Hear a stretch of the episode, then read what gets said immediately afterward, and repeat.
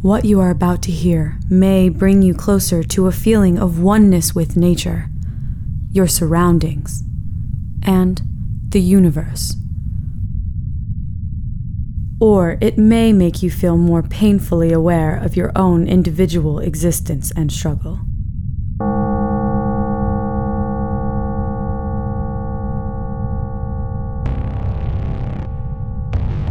Greetings from Kakos Industries. As you probably know, I am Corin Deeth III, CEO of Kakos Industries.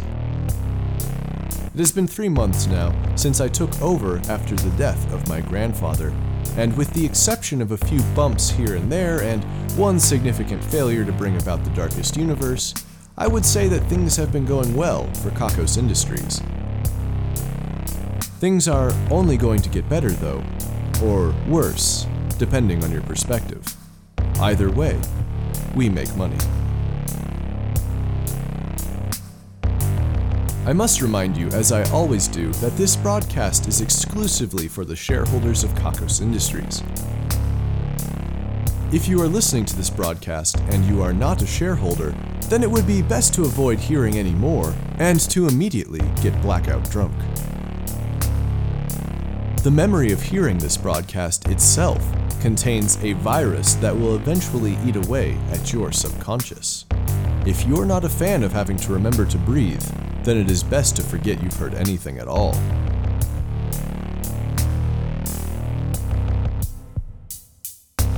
This broadcast is coming to you from an echo trapped in a box. We've reached the beta stage of our new GMO Echo Tree, the wood of which can contain vibrations indefinitely. The box you've received has been crafted from this wood, but as I said, it's in the beta stages, so there might be some problems. The Echo Tree project is in permanent beta because it will never be improved upon. The Echo Tree Forest, located at the Kakos Industries North Branch, recently encountered some difficulties when one staff member murdered all of the other staff members and burned all of the notes associated with the project. I am told that one staff member stubbed his toe walking through the woods, and his screams of agony echoed for so long that his own screams drove him mad. The sounds that the trees pick up fade as they pick up new ones, so any screaming that you hear now is not the screaming from a stubbed toe, but the screaming of being mercilessly axe murdered. We have sent in our best body collectors who happen to be deaf who have successfully retrieved the bodies, but have since complained of a certain cold vibration inside of their bones. Let the Echo Tree Forest be an everlasting and stentorian reminder to us all not to enter the Echo Tree Forest.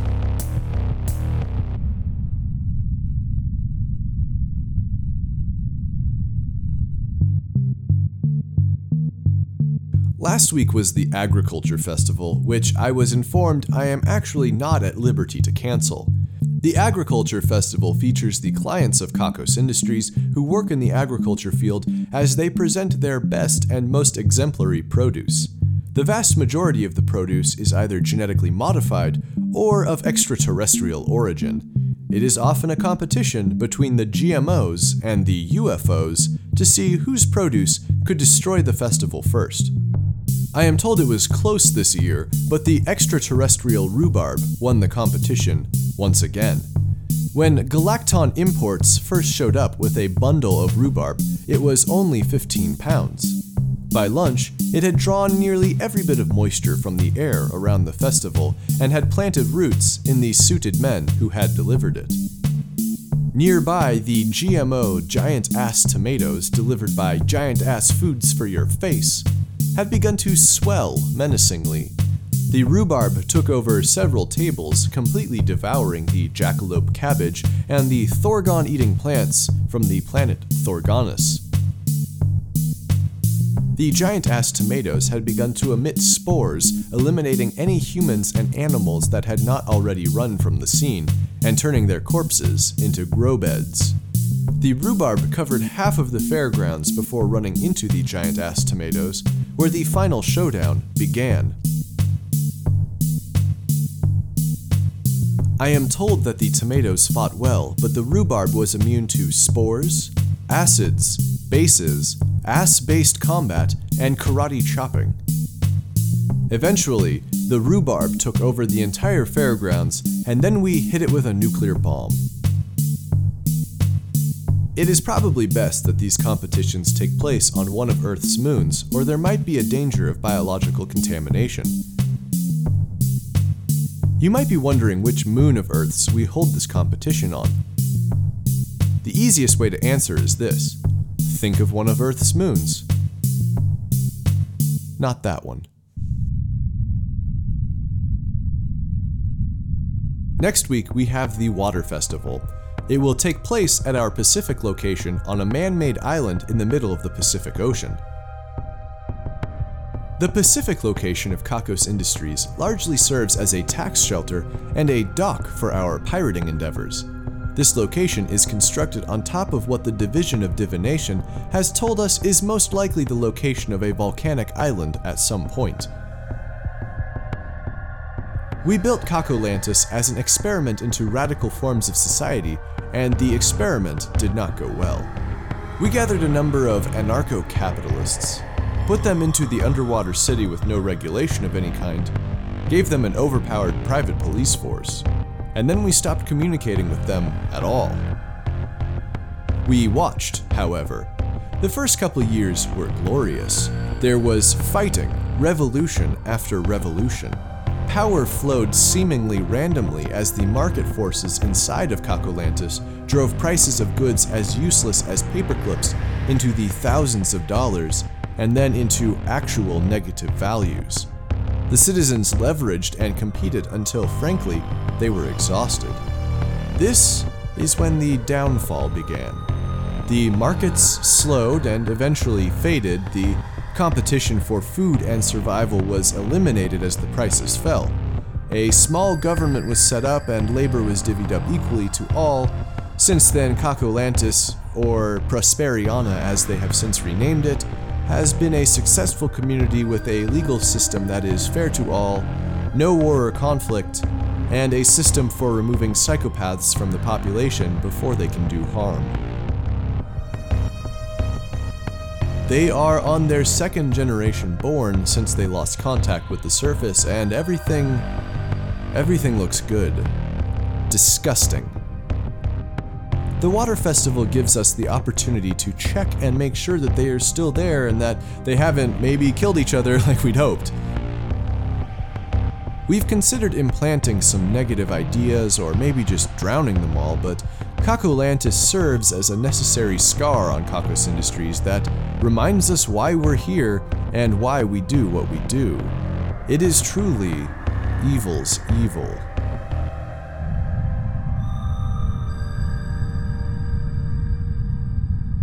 News from the adult entertainment branch. You may remember that the AEB was working on a new hole. The project, as we all know, fell through when some people died. The good news is that all of the pornographic materials produced with the new hole have been leaked onto the internet. Now, this erotic new orifice is out there in the public imagination, but no one can have one. It seems that the potential for profit has been somewhat reduced but I think we can all rest a little easier knowing that these images will haunt the unsuspecting masturbators of the world for a long time. The AEB has since been working on a new sex toy that will ruin you for other people and other toys. So far, the AEB has developed a couple of new devices, and while some do bring about lasting insensitivity in participants, so far no one has been ruined. I have suggested to the AEB that they might benefit from trying to somehow replace the body parts of the subjects with cybernetic organs that are hypersensitive, or tapping directly into the pleasure center of the brain. They told me they would take those suggestions into account, but in the meantime, they had discovered a new pulse pattern that just might do it. It is said that no good scientist ever experiments on him or herself. Perhaps this should be a rule at Kakos Industries as well.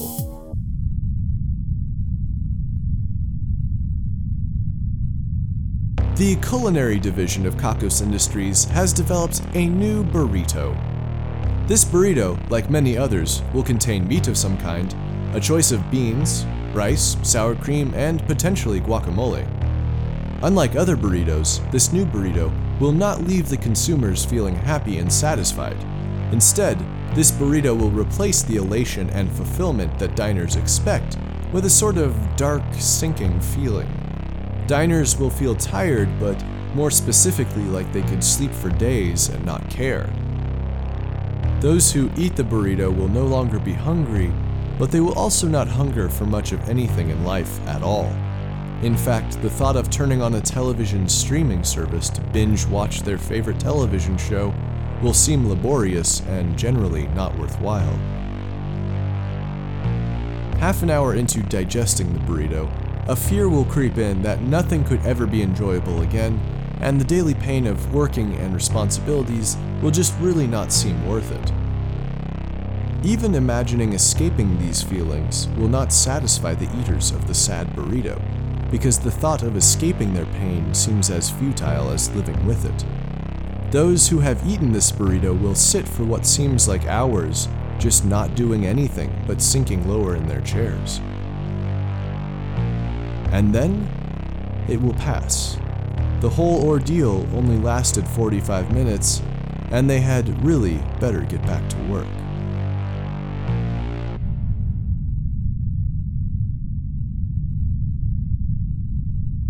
The Kakos Industries division of motor vehicles has introduced windshield weepers. Unlike windshield wipers, windshield weepers serve to moisten the windshield of a car and just generally make the outside of the vehicle resemble the emotional tumultuousness just inside. We are, of course, speaking of the emotional state of the vehicle itself. Go ahead, let it all out. The Valkyrian division has developed a new type of club. Like most clubs out there, it is a large piece of wood. They have called it the Bludgeoner 3000, and it has been mathematically perfected to cause the most harm in anyone struck by it. Tests have shown that the Bludgeoner 3000 exceeds blood splatter standards by a factor of 10, is 30% easier to swing, and has that nice grip texture not found in nature. The Valkyrian division has not yet decided with what weapons World War III will be fought, but they want to make sure that World War IV is fought with Kakos Industries sticks and stones. They say that necessity is the mother of invention. It is for this reason that we have created the Division of Desperation. As you may know, Research and development can take years for developing even simple products and innovations. We here at Kakos Industries believe that this is because the scientists and engineers involved in the extensive R&D process don't have the right kind of incentive. For them, developing new polymers or designing new structures might not seem like a matter of life and death, and that is where so much of their energy is wasted. How would you design an inexpensive parachute from available materials better than by giving an engineer 10 minutes to do so before being thrown from a plane? What better way to cure radiation poisoning than by partially cooking several radiologists? And don't worry about distractions like seeing their families and spending what time they have left doing things that they love. That seems a lot like giving up so we've eliminated those possibilities. In fact, if they want to see their loved ones again, then they had better cure their blood disease before the painkillers wear off. If you've ever wondered why schools give so much money to science and engineering majors, it's because we here at Kakos Industries buy them by the dozen.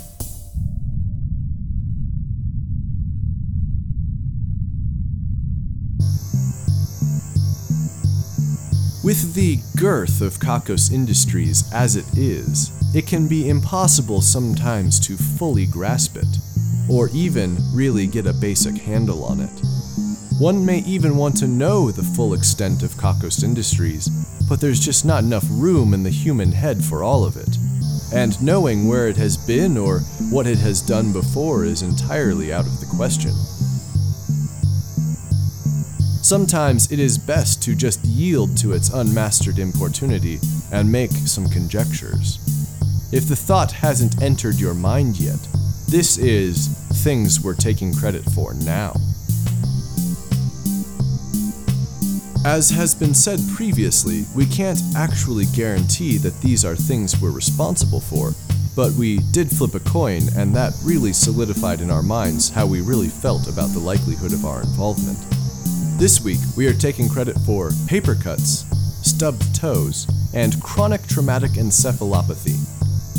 If you happen to disagree with anything we've taken credit for this week, then please write to us. The letter must be written in your own blood and a minimum of 100 pages.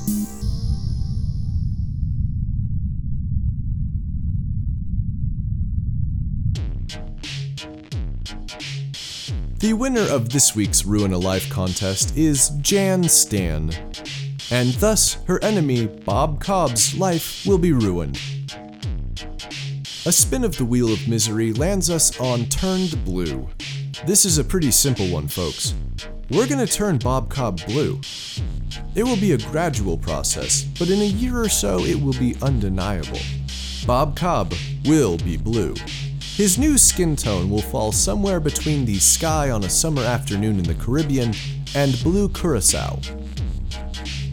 Friends and family close to Bob Cobb may not immediately notice the difference as his skin changes, but spending a couple days away and returning will make the change more noticeable. Bob cannot be fired from his job for this, but it will make it more difficult to promote him, the blue freak that he is. Photos taken of Bob will be difficult to alter to make him look more natural, and I am told that any children he has after the change will be partially blue as well. This isn't just dye. His genetics will be altered to include our brand new Kakos Industries brilliant blue gene sequence. And before you ask, his favorite color is red. Jan Stan tells us that Bob became her enemy when he scraped her car in the parking lot and refused to acknowledge it. We really don't care, Jan, like, not at all. We're not in it for revenge. If you're curious, and you probably are, in addition to being blue, Bob's nipples will be even pinker. Good luck, Bob. For good measure, Jan's nipples will now be blue. Some people are into that. Congratulations on the win.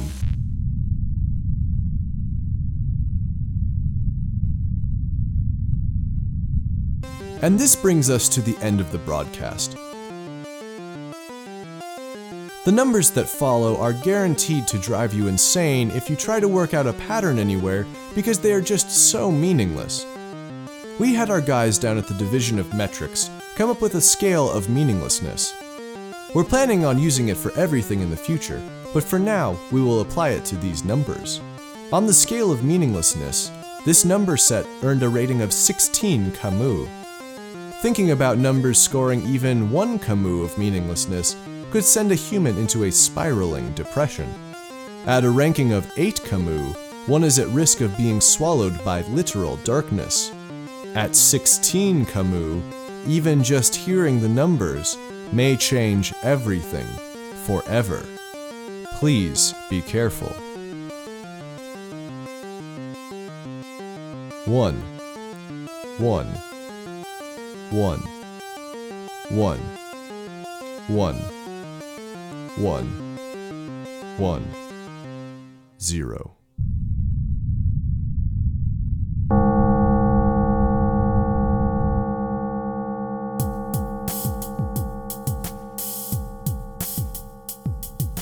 Kakos Industries is written and produced by Conrad Mishuk, who is also the voice of Corin Deeth. The introduction is read by Kim Aiello, and the credits are read by Hannah Jones.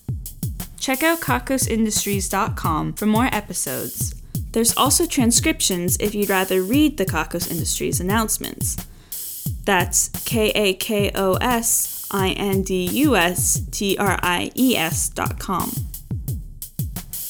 If you're feeling down after this broadcast, have you considered not feeling down?